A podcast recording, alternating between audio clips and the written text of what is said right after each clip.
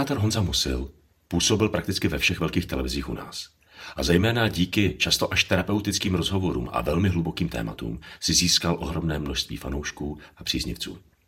Jeho životní cesta ale byla mnohem trnitější a složitější, než bývá zvykem. Do života se mu toho vešlo mnohem více a mnohem více toho nepříjemného. Ať už to bylo vyjasnění své orientace, boj s těžkou nemocí, anebo i těžký úraz. Takové maturity v životě moc často nechodí společně. Jaká byla v principu jeho cesta? Co si z toho odnáší? Jak odpočívá? Co je pro něj důležité? A co si z toho můžeme vzít my všichni? Můžete nás odebírat, dostávat pravidelné mailingy, potkávat se, denně se inspirovat na magnoli.cz nebo na sociálních sítích. Dobrý den, Honzo. Dobrý den, přeju. Jsem moc rád, že jsi si udělal čas. Já se v rozhovoru pokaždé ptám úplně stejně. Čemu byste se věnoval, kdyby se nevěnoval tomu, čemu se věnujete? Čemu jste, co jste třeba chtěl být, když jste byl malý? Mám říkat popeláře, komíníky a podobně. Ne, ne, ne, já si myslím, že to napadlo každýho. Já vím úplně přesně, co bych dělal. Já bych dělal loutkařinu, protože já jsem mm-hmm. chtěl loutkařinu dělat. Já jsem ji dělal od malinka, od svých vlastně de facto osmi let a mě to učarovalo, dokonce jsem se fakt hlásil i na školu, ale mm-hmm. protože můj tatínek byl tři měsíce komunista, vystoupil, pohádal se, tak hmm. jsem byl kuchař. Tak jsem nemohl studovat. Takže já bych opravdu dělal loutkařinu. To, to bylo jediný, za čím jsem si šel vlastně od malinka. To jsem vůbec nečekal. Já loutky trošku dělám, jo. Takže já se, vlastně jsem šel do učení tady v tom. Takže co, co, vás, co, co vás na loutkách fascinovalo? Co mě fascinovalo za prvý zpracování, protože jako loutky, když člověk přijde do loutkového divadla, má představu pimperlata, prostě klasický, takový ty dětský loutky, nemůžeme tomu říkat ani marionety úplně, ale pak najednou zjistí, že existuje taky černý divadlo a, a že existují plošní loutky a že mhm. existují maňásci a podobně. A vlastně mě bavil vždycky ten přerod, protože v loutkovém divadle, na rozdíl od klasického divadla, si můžete hrát opravdu s hlasem a můžete dát těm postavičkám nebo postavám za který se schováváte, taky můžete dát vlastně hlas a můžete jim dát kus svýho já. Okay. A každý může být jiný. Mm-hmm. Když to klasický herec, když vezmeme, ať hraje jakoukoliv roli, tak eh, vždycky už bude pořád on, vždycky se bude jmenovat třeba Musil. Jako. A je jedno, jestli má dlouhý vlasy, jestli je plešaté, jestli hraje charakterní postavu nebo ne. Takže loutkařina v tomto mě učarovala. Takže to bylo to herectví. To bylo to herectví. Nebylo to to řemeslo, nebylo to... Ne, nebylo to to řemeslo, nebyla to ta loutka jako taková, ale je pravda, že potom, když člověk eh, nechci říct stárne, protože dítě sice stárne stejně tak jako dospělý člověk, ale, ale když najednou začne prahnout po tom divadle trošku z jiného kontextu, tak, tak eh, vidí za tou loutkou strašnou dřinu, tu výtvarničinu, protože eh, vždycky každá pohádka, kterou jsme v divadle hráli, tak měla svého výtvarníka, svého autora a to prostě přišla krásná, ucelená série postav a bylo radost se na to vlastně dívat. A tam člověk už pak začne oceňovat vlastně i tu tvořivost a já se přiznám, že jsem chtěl mít každou loutku každého maňáska, kterýho jsem proměnil eh, vlastně tím svým já jsem ho chtěl mít doma, jsem ho chtěl vlastnit.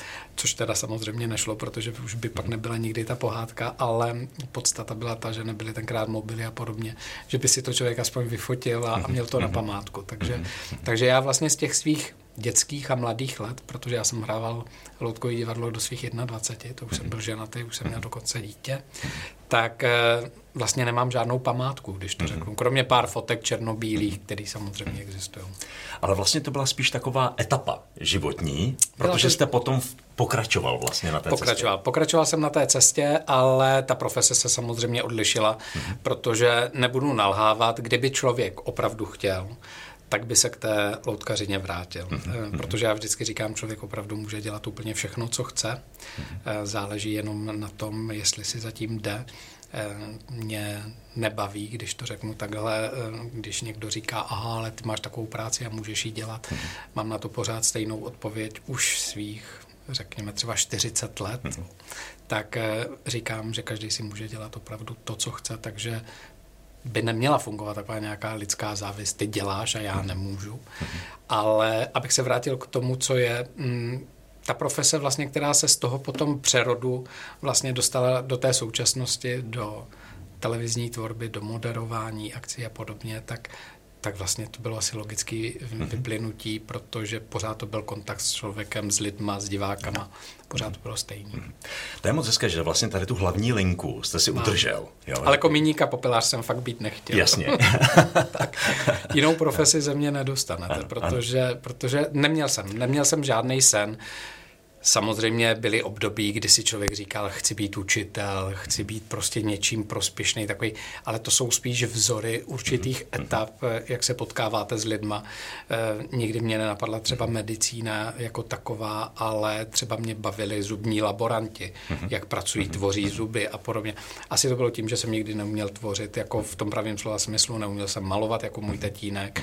E, prostě ne. Já Jasně. jsem si šel tady tím směrem. No, já, jsem, já jsem teďka uspokojený spokojený, protože já se na ty věci vlastně ptám hlavně kvůli tomu, že mě baví potom sledovat, jak se te, tohleto přání do toho života promítlo. A vám se promítlo, takže to je úplně, úplně ze vším všude. Na druhou stranu, mě to krásně vede k jiné věci. Když jsem se připravoval na ten rozhovor a o, navíc jste známá, o, o, známá osobnost, takže o spoustě věcí se prostě člověk do, dozvěděl prostě během, během, během dlouhé doby. Tak eh, tahle ta krásná linka je něco pevného. My se tady často bavíme o životních maturitách, kdy člověk jako prochází něčím. A je velmi zajímavé vidět lidi, kteří ničím neprochází. Jo. Měli jsme tady třeba paní Hábovou, která, je, která byla hrozně fajn. A já jsem se z ní snažil vytáhnout nějaký jako šílený životní rány, kdy jako povyrostla, změnila se a tak dále. A říkala, já mám hezký život, jo, já nic takového není. Ale vy tam ty rány osudu jako máte. A, a, jako, a jako zatraceně veliký. Ano, ale oni jsou zatraceně veliký v momentě, kdy se vám stanou. Ano. Mhm. Ale až tím projdete a složíte mhm. tu maturitu, mhm. Mhm. tak vlastně najednou zjistíte, že eh, je asi dobře, ono to teďka zní hloupě, ale že je asi dobře, že se vám to přihodilo, protože kdo ví, co by se stalo. Byť nemám rád slova možná, asi, kdyby, tak eh, kdo ví, co by se stalo, kdyby se to nestalo mm-hmm. tenkrát. Mm-hmm. Jaký by byl ten můj život? Eh, možná by tady dneska seděl mistr světa, který sežral všechnu moudrost. Mm-hmm. Pokora by šla stranou, možná bych si užíval spousty mm-hmm. peněz, protože bych si je uměl vydělat. Mm-hmm. Možná bych měl dneska nějakou jachtu nebo něco mm-hmm. takového a čas trávil u moře nebo někde jinde. Ne, jsem pevně nohama na zemi a... a... Asi jste musel si tím projít. Musel jsem si tím projít, ano, ano, ano. A všechno to, co k tomu patřilo vlastně, ať už, ať už to byla moje rodina, jsou to moje děti samozřejmě a moje vnoučata už teďka, tak, tak to všechno vyplývá vlastně z těch poznání a z těch malých dílčích vlastně zkoušek, který člověk, vy nazýváte maturitou, to je hrozně hezký, eh, který člověk musí absolvovat. Ano. Uh, vlastně já mám poznamenané nějaké tři, mm-hmm. které jste měl, ty, ty hlavní maturity. Nevím, jestli, jestli jich je víc, ale vlastně mám u nich pocit, že uh, se, teďka nevím, jestli se vám jako stali, mm-hmm. nebo jestli uh, jste si o ně řekl. to je hezká otázka, těžká otázka, ale řekl bych, že první se mně stala mm-hmm. a to je, to je taková ta věc, um, osudová. A já, když to teďka seřadím, jsou příjemnější a méně příjemné. Ano. Jsou ty, které se týkají osobnosti a jsou ty, které se týkají zdraví. Mhm. A to je potažmo propojený. Já, když to vezmu třeba na sebe, na svý já, to znamená na svoji orientaci, na to, jak se mi změnil život, jak jsem změnil život své ženě, své rodině, mhm. tak to je ta věc, která se stala, a patří k těm příjemnějším, protože s tím si člověk poradí. Stačí komunikovat a my musím zaklepat. Jsme to asi zvládli na jedničku, takže dnes to všechno funguje. Když potom vezmu tu druhou věc, která se taky stala, ale už byla zdravotní, to je, když eh, jsem byl v tom nejlepším, jak se říká, pracovním, kdy si člověk začne užívat slávy, eh, jste na nově, což je vlastně nejsledovanější televize, navíc nová, mladá, vy jste tam v týmu lidí, který vlastně patří k těm obdivovaným, protože tenkrát vlastně Ačko, který jsem dělal, eh, to byl projekt, který byl neuvěřitelný a, a mě třeba je hrozně líto, že současní moderátoři už nic takového nikdy nezažijí. Mm-hmm. A říkám nikdy proto, že se rozměl, rozmělnila vlastně ta televizní tvorba. Mm-hmm pak následovala sauna a takové věci, ale, ale to jsou věci, kdy si člověk myslí, že vám je prostě nějakých 28, že se vám nic nemůže stát. Prostě máte všechna ta pozlátka života takhle naservírovaný a teď wow. Děláš konečně to, co je vlastně ta meta, eh, znají tě lidi, můžeš ovlivňovat lidi, můžeš je oslovovat. Je to hrozně příjemný. No a pak přijde ta ťavka, že se vám udělá špatně a, a vydete k doktorovi a zjistíte, že teda je to trošku jinak a, a musíte začít bojovat. A to už je potom to, že člověk začne přemýšlet jinak, najednou ta pozlátka jdou všechna stranou a vy se upnete paradoxně zase jenom hodně k sobě. Eh, byť každý vám vždycky dává rady, každý vás chlácholí, každý eh, vám dává takovou nějakou naději, ale musíte sám. Hmm. Musíte sám, musíte sám, musíte poslouchat doktory a musíte hledat alternativy, to děláme úplně všichni asi v tu danou chvíli a ono se to povedlo. Hmm. Ono se to povedlo, složil jsem tu maturitu a ta maturita vás odhodí úplně někam jinam. Takže to je, to je ta věc, která je asi k životu někdy potřebná. Nemyslím zrovna v této Jasně. podobě, to nikomu nepřeju, ale takový to pomyslný sáhnutí si na dno je asi někdy v životě užitečný. Mm-hmm. No a jak jste se ptal, to já jenom skočím. Pak je taková, kterou si přivodíte a to je to, když spadnete ze žebříku. Mm-hmm. A to už jsem si za to mohl já sám, protože jsem se přepracoval. Hmm. Protože jsem prostě neposlouchal svoje tělo, eh, byl jsem unavený, bylo toho zkrátka moc a uděláte banální chybu. Prostě úplně naprosto hloupost. Spadnete, poskládáte se, polámete se a je to další maturita. Je tam nějaký, uh, mě napadá, že by tam mohla být nějaký jako opakující se scénář tady u těch, tady u těch jako uh, bolavých momentů, no, maturitních. Je, je tam vždycky ta práce. Je tam, je tam vždycky ta práce, protože ať už to bylo to zmíněný vlastně Ačko, eh, to si nikdo neumí představit, jaký to byl kalup, zápřah, ale to je proto, že tenkrát se vlastně ta profese dělala opravdově. A slovo opravdově, teďka se nechci dotknout nikoho z nových moderátorů, ale to nebylo tak, že přijdete prostě před kameru a najednou začnete něco povídat a ono to nějak prostě vyplyne a za 40 minut jdete pryč a máte čistou hlavu. To byly příběhy, na kterými jsme se připravovali 14 dní. My jsme jezdili po rodinách, nacestovali jsme se spousty kilometrů, seděli jsme na různých schůzkách, poradách se scénáristama a podobně. Eh, byla to prostě strašně eh, časově náročná etapa mého mhm. života a ta se pojí pak i k té druhé zkušenosti, kdy, když musíte natočit 100 premiér hmm. pro televizní stanici hmm. za měsíc, hmm. tak si dokážete spočítat, jak to asi vypadá v tom čase, v denním. Hmm. To znamená, že trávíte každý den v práci od rána do noci. Hmm. Byly tam nějaké eh, varovné výstřely? Určitě byli. Všichni kolem mě mi to říkali, včetně mýho, mýho muže, ale to neposloucháte, neposloucháte. Já, já navíc já jsem takový solista, strašný a, a musím říct, že to je moje špatná povahová vlastnost, že ať mi cokoliv, kdokoliv říká, já si stejně jedu to svoje. Tak ono vám to fungovalo, že? Uh, a ono to asi funguje každému, hmm. ale já si myslím, že člověk by měl taky někdy poslouchat. Jako, hmm. a, a fakt by neměl myslet na to, že všechno to, co máte v sobě, musíte dokázat hned teď okamžitě, protože pak zjistíte, že i bez vás to jde. Hmm. To je, a to si člověk právě do začátku nepřipouští. Člověk, člověk nechce, aby to šlo bez něj. Jo, je, to, je to takový to, a my chlapi, to naše ego ještě navíc, ta ješitnost jako je taková. A moje práce vždycky obsahovala uh, další věc, která byla důležitá. Na mě bylo napojených strašná spousta lidí ve štábech, uh, když jsem pracoval. A to, že já nebudu, znamená, že práce nemají ani oni. Takže, takže to bylo asi takový to další hnací, ta zodpovědnost. Uh, říkáte ego a, a tak. Jaký ten Honza vy jste teda zmínil, že byste možná dneska měl jachtu. Jo, ale když se na to podíváme... Možná, no, možná asi ne, ale, ale já nejsem úplně materiálně založený člověk, nicméně nevím, co by bylo, jasně, říkám to s nadsázkou. Každopádně eh, mě to baví tady to jako to uvědomění to kdyby, si, ano, to, kdyby, to, to, to kdyby, jo. kdyby. A teďka neříkáme, jestli lepší nebo horší, ale jasně. jaký by byl ten Honza, kdyby za sebou neměl takovéhle rány osudu, takovéhle změny, ať už, já se vlastně přiznám, že já jsem čekal, že to bude obráceně, uh-huh. jo? Mhm. že jako ně, něco jako přijde, něco se vyjasní, ale to bude vlastně říkáte, co se stalo a tak dál. Tak. Takže jaký by byl ten Honza, kdyby to bylo?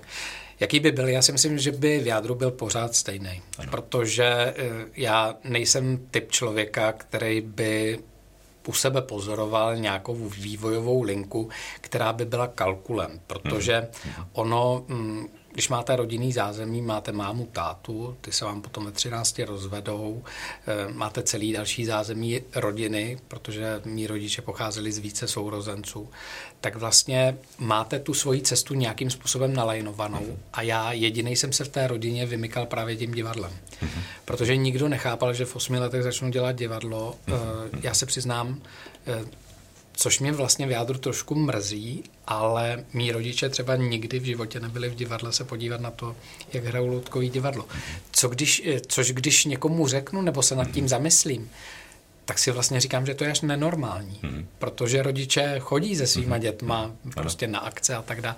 Ne, oni to brali jako můj koníček, můj kroužek, já jsem jezdil z brněnské části Komína do centra Brna, do Jitřenky, do Loutkového divadla, tam jsem měl kolem sebe starší kamarády a vlastně a taky vrstevníky a já si myslím, že bych byl prostě pořád stejný. Pořád stejný, mm. akorát jsem si šel možná někdy tvrději, možná někdy méně tvrději za tím svým snem. To znamená, ten sen, když vezmu to divadlo, tak eh, bylo pracovat pro lidi s lidma, být vlastně v jádru trošku ten komediant a nebyl tam někdy kalkul, budu dělat toto. Mhm. Vždycky, vždycky to přinášely náhody. A to, že jsem moderátor, to je fakt náhoda. Mhm. To je, to je velká náhoda. A jak se, jak se, jak se to stalo? stalo Náhoda se stane tak, že, a to je za to ego, ke kterému se dostanu, ta, ta chlapská ješitnost.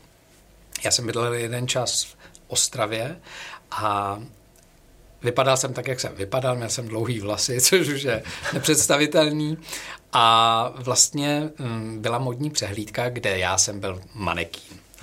A tam se stalo, že to bylo v takovým krásném prostředí, takového kulturáku secesního, a nepřišel moderátor. A ta paní návrhářka říká, no co budeme dělat, co budeme dělat. Já vůbec nevím, kde se to ve mně vzalo. A já říkám, tak já to odmoderuju. No a tak jsem to odmoderoval. A z hodou okolností ta paní návrhářka měla muže, který v Opavě tenkrát zakládal Radio Helax. A ona mě doporučila, zavolali mě, pozvali mě na konkurs. Já přijel tenkrát na konkurs do toho rádia, který vznikalo a byla legrace, že oni všichni mysleli, že jsem moderátor. Nikdo mě z ničeho neskoušel, dokonce po mně chtěli, abych potom na týdenním soustředění učil svý kolegy moderovat. A já jsem nikdy nikomu neřekl, až potom, posléze po několika letech, že jsem vlastně nikdy v žádném rádiu nemoderoval, protože to tenkrát vlastně ani nebylo kdy, kde, jak. No a, a ta vlastně moje ješitnost mě dovedla až k tomu, že jsem začal moderovat a z rádia je krůček k televizi a to byla kabelová televize, tenkrát na Ostravsku a, a pak přišla výzva v podobě novin. Ano. A to už je, to už v médiích je, je zmapováno to, to velmi už, dobře. To už se, to už se najde. Mo, možná se zeptám na jednu věc, která mi teďka u toho vytanula. Ta práce s jazykem. Hmm. Čeština. Uh, čeština. Uh, je to součástí loutkoherectví, že, že jste se o to zajímal? Bylo vám to dáno? Co se s tím dělalo? No, je pravda, že já z celé rodiny mluvím úplně jinak. To, to je pravda. Mm-hmm. Tím bych začal. A já to asi vrátím úplně na základní školu, protože my jsme měli tenkrát v první a ve druhé třídě paní učitelku Schlesingerovou, mm-hmm. Evu, a ona hrozně hezky mluvila. Mm-hmm. To je přesně taková ta dnes už babička, která by mohla vyprávět pohádky, jak byly mm-hmm. pohádky ovčí babičky. Ano a krásně se to poslouchalo. A když mě moje babička četla pohádky, nebo mo- moje maminka, tak eh, to bylo vždycky všechno ve spisovné rovině. Mm-hmm. Ale můj tatínek, ten si pohádky vymýšlel a ten je mluvil brněnsky, to znamená mm-hmm. jako s tím svým hantecem, tak jak to bylo.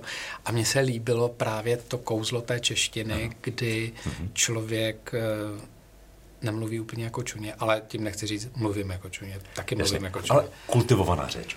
Ale snažím se, snažím se i v písemné formě používat prostě správně věci, eh, říkám nejdéle, ne nejdíl, ale někdy napíšu nejdíl a tak dále, ale záleží, v jaké formě to je.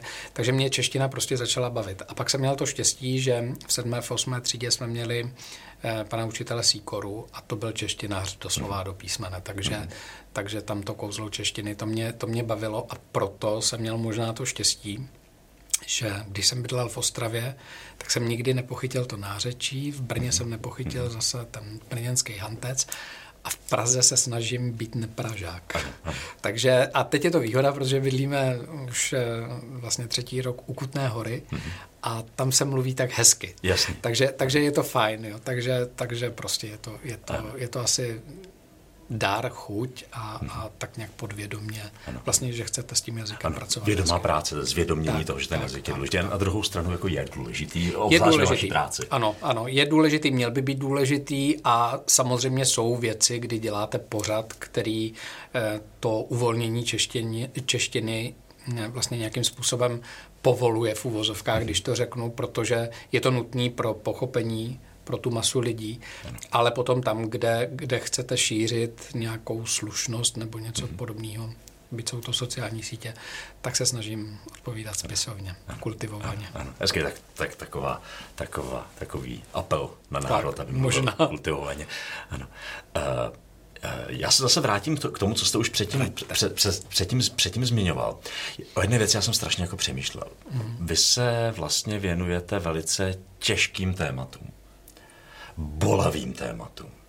Vy jste to nějakým způsobem už naznačil, jestli ta, ta interakce s tou, s tou nemocí, že to bylo, že to, bylo to zanášení tady, tady z toho. Určitě. Jak s tím pracujete? Jak to ještě... Ono to paradoxně zase. Začalo to už fáčku a mm, tam jsme dělali témata, o kterých se tenkrát vlastně veřejně nemluvilo. Ale pořád to bylo na takových těch miskách vach, kdy se bavíte o cukrovce nebo se bavíte naopak o tom, že mladí lidi versus starší lidi nekomunikují, neumí naslouchat a tak dále. A pak si projdete životníma etapama, kterýma si projdete a jak se dostanete k té padesátce, tak eh, vlastně najednou zjistíte, že jsou věci, které nemusíte dělat pro masy, nemusíte je dělat pro slávu, nemůžete je dělat pro peníze, ale chcete je dělat právě pro ty lidi, kteří ty peníze potřebují. A takhle vznikla, a to se k tomu dostávám, nová naděje. To je můj nápad, můj projekt, který ve mně ale zrál strašnou spoustu let. Ale když byste o tom mluvil v nějaké televizi, tak vám řekne, to je nezajímavý. Je to, je to paradoxní, je to nezajímavý a dokonce si myslím, že i kdybych, a to se nestalo, i kdybych to nabídl třeba veřejnoprávní televizi, eh, tak ten pořad eh, možná vezme, možná si řekne, jo, je to fajn, je to důležitý, ale šoupne ho někdy ve středu odpoledne v jednu, ve dvě a, a ten pořad vlastně nikoho neosloví. A my přece jenom chceme těm rodinám, o kterých točíme, pomáhat. Jaký to je? No, je to bolavý. Je to bolavý od první chvíle, kdy si ten příběh přečtete, kdy zjistíte, o co jde. Eh, Máte k dispozici pár fotek z té rodiny. Pak zjistíte, že když do té rodiny přijedete, že ta rodina se snaží žít eh, naprosto normálně, úplně v klidu. Jsou tam úsměvy, je tam dobrá nálada, ale někde v pozadí samozřejmě je velká bolest, velká obava, strach. Eh, Možná i spousta nezodpovězených otázek toho typu, proč právě my nebo proč právě já. A je to těžký, je to těžký. Je to těžký na druhé straně pro mě jako pro člověka, je to přesně o tom, že si říkám, že nic pro mě není tak těžký, jako pro ty lidi, kam já přijedu. A je jedno, jestli se bavíme teďka o malých dětech, který se narodí postižený nebo s nějakým handicapem zkrátka zdravotním, anebo jestli je to dospěl, dospělý člověk, který onemocní lusknutím prstu, nebo jde po přechodu a najednou spadne mozková mrtvice, a, a nebo jestli, tak jak teďka poslední příběh Váši, křiváčka, tak eh, to je tatínek, který prostě před očima svým dětem a svý ženy umírá na ALS a, a to jsou věci, které jsou nepřenosní. Jak uděláte, že se to ve vás, že se to do vás nezažírá? Zažírá. Zažírá. A, a... Zažírá, zažírá už jenom z toho důvodu, že hmm, my tím, že natočíme ten příběh, hmm. já mám všechny ty mobilní čísla. My jsme propojení přes eh, sociální sítě, přes WhatsApp. Já pořád sleduju, jak se ten příběh vyvíjí, jak, jak to funguje. Nikdo z těch lidí, a my už máme za sebou přes 60 příběhů, hmm. nikdo z těch lidí mi nenapsal, nezavolal Honzo, potřebujeme pomoc, potřebujeme zase pomoc, nebo tak, to se, to se nikdy nestalo. Ale já vždycky vycítím, jako že je potřeba ten příběh zase znovu vytáhnout, zviditelnit, což je kouzlo sociálních sítí. A vždycky, když se k tomu příběhu pomyslně vrátím, tak samozřejmě vím, že, že je ve mně, že si ho nesu. Ale e, není to tak, že by mě vyčerpával nějaké energii nebo že bych se stal větším pesimistou, vůbec mm. nebo naopak si myslím, že mě to vždycky posílí. Ale co je taky pravda, vždycky, když se za náma zavřou dveře a sedneme do auta s klukama, tak eh, chvíli nemluvíme. Chvíli nemluvíme, protože si to každý z nás musí nějak zpracovat. A nebudu nalhávat, jsou příběhy, které jsou uh, Eh, snažší, teď když to řeknu, není to to správné slovo, ale jsou prostě snažší nebo snáze pochopitelné a uchopitelné a pak jsou ty, které vás naprosto rozsekají. Hmm. Každopádně mně to trošku přijde, že si chodíte pro tyhle ty jako rány Chodím. A, dobrovolně. A, dobrovolně, dobrovolně. Je to, je to součást nějakého poslání vašeho? Je to pocit, jako že byste něco takového měl to, spo, pro sebe dělat, společnosti dávat? Mm, víte, eh, já si myslím, že jsem si užil za eh, ty roky, kdy jsem dělal v televizi, v těch velkých televizích, mm-hmm. a já jsem paradoxně u nás prošel všechny velké mm-hmm. televize, eh, myslím si, že jsem tam měl docela slušný pořady, dobrou sledovanost. Jediná výjimka, která pro mě byla, kdy jsem uhnul z té své etapy moderátorské jiným směrem trošku, tak byl na Nově Kolotoč, který mhm. jsem šel původně dělat na dva měsíce a dělal jsem ho dva roky. Mhm to nevím, jak se to stalo, ale prostě stalo. Nicméně zase k tomu mám já vysvětlivku, pořád to bylo pro lidi a s lidma, ale, ale nebudeme si nalhávat eh, tam žádná... Tak aspoň se si vyjasnil tu cestu. Jo, přesně. jenom pro sebe je to alibi, je to, je to hrozný alibi, protože jinak samozřejmě tam nebyla žádná příprava, tam nebylo nic, nic eh, důležitého pro život. Možná bych to charakterizoval, ano, byla to zase popularita, byly to peníze, které se mhm. vydělaly, ale, mhm. ale to ne. Ale já se vrátím k tomu, co jste se ptal. Já si myslím, že člověk právě, když eh, má dáno, to znamená, že si užije tu svoji, a budu to říkat tak, jak to je u nás v profesi, popularita, sláva je, je důležitá. Pokud budete mít pořad, který nikdo nebude sledovat, nemá smysl. Hmm. Proč by taky? A já jsem si toto všechno užil a říkal jsem si, musí tady zůstat ale něco, co je prostě důležitý a kde to svoje jméno nějakým způsobem zúročím. A dneska v době sociálních sítích je spousta lidí, kteří pomáhají, ať už je to Nikol Štíbrová, ať je to Leoš Mareš, zkrátka každý Marek Stracený. Každý, kdo dá na svoji sociální síť nějakou sbírku, takhle vybere prostě peníze a zaplať pán Bůh za to. Toto já neumím. Toto já neumím, já nemám tak velkou zase základnu na sociálních sítích majetnou, která by byla schopná vybrat během jednoho dne 3 miliony. Ale co umím? Umím jet do těch rodin. Jasně. Ano. Takže já s těma rodinama mluvím, já s nimi natočím a zůstává jim vlastně dárek i v podobě toho videa, s kterým si můžou pracovat. Takže je to poslání. Jasně, ano, děkuji. Takže, takže je tam to poslání a je tam... I, uh, děláte to taky trošku pro ten ten pocit, že vlastně člověk má za sebe určitě, dobrý pocit. Určitě, jako hm, vždycky to tam musí být. Hmm. Musí tam být to, že eh, zase polechtáte to svoje vlastní já, to svoje ego, ale já si vždycky říkám, a vrátím se k té své osobě, je strašně důležitý o věcech, které jsou hm, v rodině špatně mluvit, protože a řeknu to teď na, na konkrétním příkladě. Mě napíše paní, že potřebuje prostě pomoc se sbírkou pro svoji dceru a já jí nabídnu, že přijedeme. A ona řekne, ale my to medializovat nechcem. Mm-hmm.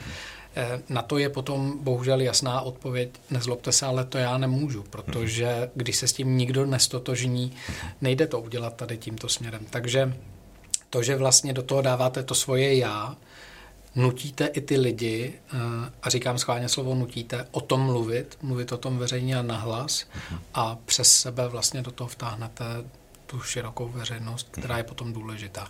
Takže ano, je to, je to poslání, je to, je to určitý ego a je to pocit, že děláte něco, co má smysl. Hm. Vy pro ty lidi jste hrozně, hrozně důležitý tady v tom.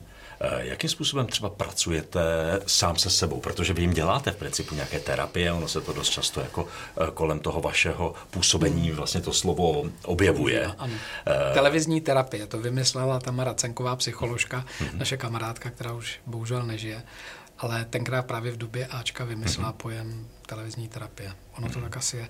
Kde to beru? Já mm, to zjednoduším doma doma. Mm-hmm. My máme velkou zahradu, spoustu stromů, spoustu mm-hmm. zvířat a eh, ten pocit, kdy zavřete bránu. Já si myslím, že to tady neslyšíte poprvé, protože dospělí lidé, hlavně ti po 50, prostě najednou chtějí mít svůj klid. Mm-hmm. A ten nacházíte doma, nacházíte ho na chalupě, v přírodě, u zvířat, prostě takhle to je. To je realita. A tam dočerpávám, tam mm-hmm. dobím ty svoje baterky a um, tam máte vlastně takovýto výsostný právo zaklapnout ten počítač a, a nebo zavřít tablet, a nebo telefon zkrátka a být sám pro sebe. I s vědomím, že ho zase musíte otevřít a že na vás vypadnou přesně tady ty negativní věci. Ale já si myslím, že život celkově je takovej vyvážený. Ono se říká, že ne, že se nám daří špatně, nebo že se nám daří dobře, ale ono je to pořád takový to nahoru a dolů, to klasický. A já si myslím, že to je správně. Že to je mhm. správně a ve chvíli, kdy já nabídu pocitu, že ten telefon zase chci otevřít, tak, tak to udělám. Eh, to čištění, to mhm. čištění, to tady mám poznamenáno asi čtyřikrát, protože to mě hrozně zajímá. Jedna věc, rozumím. Zavřete zeleno, co ještě, co v rámci toho, protože to je velmi obecné. Je to, a to je taková obecný. až skoro jako floskule, jo? Já přijdu domů a tam mám to svoje. Jasně, Jasně ale je. jako... Ehm, všichni vám tady určitě říkali, že jsou na zahrádce nebo že štípou dřevo a tak dále. Já mám jiný relax. Eh, za prvý, já miluju hudbu, to je, mhm. to je moje, jakože to je, takže jako dát si sluchátka a mít svoje ticho pomyslně s hudbou je jedna věc, ale já dělám mídla a svíčky. Mm-hmm. Takže to je další věc, která je prostě pro mě asi taková jakože důležitá, protože jakmile chlap dělá jednu věc manuálně, tak už nezvládne dělat mm-hmm. další věci. To se, to se říká a ono je na tom kousíček pravdy. Navíc ty vůně u toho mídla, takový ty, ty různý um, zalepený ruce a podobně, to vás ani nepustí dál. Jasně. Takže, takže tady toto je další z těch relaxů, ale jinak pro mě je fakt jako důležitý hrozně že máte kolem sebe ty zvířata. Ono zvíře, když se k vám najednou přitulí, ono vycítí tu vaši energii, mhm. která je někde pryč tak vám ji jako době je to jiný, než když budete sedět pod stromem a, a budete poslouchat ptáky nebo včely, nebo já nevím. To je, to je prostě tak to je. To je ano, ano. No, všichni Oni, to máme asi Ono stejný. to tam vleze. Mně se to moc líbí a to jsem moc rád, že říkáte, protože když si to vezmu, teďka mm-hmm. tady neterapeutu, nebo nechci to uh, rozkrývat, ale to je, jsou vlastně současné momenty. Jsou. Nic není víc než čich, to je nejvíc v současnosti. Ty zvířata vlastně, takže, tak. protože jsem si říkal, vy musíte něčím odstřelit ten svět uh-huh. a vy jste tady uh-huh. a teď uh-huh. a v tom, v tom, v tom, v tom svém světě. Jo, je to tak, je to, je to tak a nejlepší je, že eh, třeba v bytě, kdybych bydlel v bytě, tam pořád budete cítit a vnímat energii toho druhého člověka, když s váma bude zrovna doma, nebude v práci. My s Jakubem to máme tak, že hodně věcí děláme společně a je výhodou toho starého velkého domu a té velké zahrady, že vlastně o sobě ani nevíte. Jasně. Takže vy jste v jeden moment někde úplně jinde, kde opravdu vnímáte jenom sebe sama a, a ty věci okolo, které jsou přímý, tak jak jste říkal, ano, čich nebo chuť, to jsou ty momentální věmy, který, který vlastně máte a to je právě i u toho zvířete. To, když vás volízne, tak to máte jasně. To nemůžete být někde jinde. Tak, nemůžete být nikde jinde, ale taky si ty následky pak ještě chvíli nesete. Jako, jo. Takže, takže to tak jako prostě je. No a pak je jiná ještě terapie, která je, která mě dobí baterky, ale ta je s postupujícím věkem, a ono to zní teďka blbě, když člověk říká v 650 eh, postupující věk, ale prostě to tak je, tak je vlastně rodina. Jsou vnoučata a vy si uvědomujete spousty věcí, které jste udělal špatně, když jste vychovával svoje děti, na který jste neměl čas, což říkáme taky všichni. A potažmo přes ty vnoučata se snažíte ty věci dohnat, ale je to jiný než třeba u mých rodičů, protože ti byli opravdu staří, když měli vnoučata. My jsme relativně mladí a všichni máme těch svých plno činností, které jsou, takže těch vnoučat si užíváte aktivně v určitý rámec časový, který je ale je to jiný, je to zase jako jiný. Je to jiný a, a v duchu vždycky, když si vzpomenu na, na svoje čtyři vnoučata, tak si říkám, musilete bezvadný, že toto si dokázal v životě, že, že to je jako. Vy jste eh, v podstatě krásným archetypem toho, co my se snažíme eh, nějakým způsobem ukazovat. Já ten barevný život. já jsem hodně barevný. Já jsem, já jsem to, to je stejný, jak tady ta, ta duhová barva ze vším všudy a to teďka nesouvisí ani, ani se jménem Danuše, ale je fakt, že jako jsme zvláštní rodina a mhm. já jsem asi v duchu trošku jako divný člověk, protože projít si hezký dětství, eh, dělat si věci od malinka jinak než děti, tím nechci říct, že jsme nejezdili na kole, nedělali lumpárny a stavili jsme bunkry a podobně, ale dělal jsem to divadlo a to divadlo byl mm-hmm. prostě jiný svět. Mm-hmm. A my tenkrát, když byl konkurs do toho divadla, tak eh, když jsem byl malý kluk, tak nás se přihlásila celá třída. Přišel jsem tenkrát na zastávku trolejbusu k té slečně, která nás do toho divadla vezla já sám. Mm-hmm. Takže je vlastně už vidět na tom začátku přesně to, co jsem říkal. Každý může dělat všechno, ale jenom to, co chce vlastně. Takže mm, to divadlo vlastně mě ovlivnilo. Pak jsem se zamiloval do své ženy, pak najednou přišla vojna, zjistíte, že to je v životě trošku jinak. Pořád říkám, bylo to poplatný té době, která byla, protože nebylo tolik informací. Nevím, jaký život bych žil, kdybych měl kolem sebe spousty informací, že funguje nějaký téma eh, být gay nebo homosexuál a podobně. No a do toho se vám narodí první dítě, pak druhý dítě, pak si jdete tou svojí cestou vlastně té profese a, a dostanete se do té hezké fáze života, kdy vlastně máte dospělé děti. Já říkám teda, že mám staré děti a máte, máte čtyři vnoučata kolem sebe mm-hmm. a pořád máte kolem sebe tu rodinu, byť eh, někteří lidé postupně odcházejí. Mm-hmm. To tak je. Mm-hmm. Takže vlastně i přes všechny ty rány osudu a ty věci, které se vám staly nebo jste si pro ně došel, vlastně působíte, že to bylo že to asi muselo být. Muselo to tak být. Já, já si myslím, že to je ta moje životní cesta. Je to mm-hmm. moje životní cesta. A já si myslím, že neřeknu nic nového. I kdyby člověk eh, přišel na křižovatku a začal zvažovat a půjdu doleva nebo doprava, tak eh, stejně nebude platit pravidlo, že si vyberete tu lepší nebo mhm. snažší cestu. Um, někdo říká, že si vybírá ty složitější cesty. Ani tomu moc nevěřím, protože člověk, tak jak je poskládaný sám v sobě, samozřejmě chce zvolit tu jednodušší, snažší, jistější cestu. Nechce tam mít překážky, ale ty překážky se dostaví na každý. I na ty snadný, i na ty těžší. Já si myslím, že to, je, že to jsou moc hezká, moc hezká slova na závěr. Já vám moc děkuju. Budu Já se děkuju. těšit někdy příště. Děkuji, děkuji za pozvání. Díky.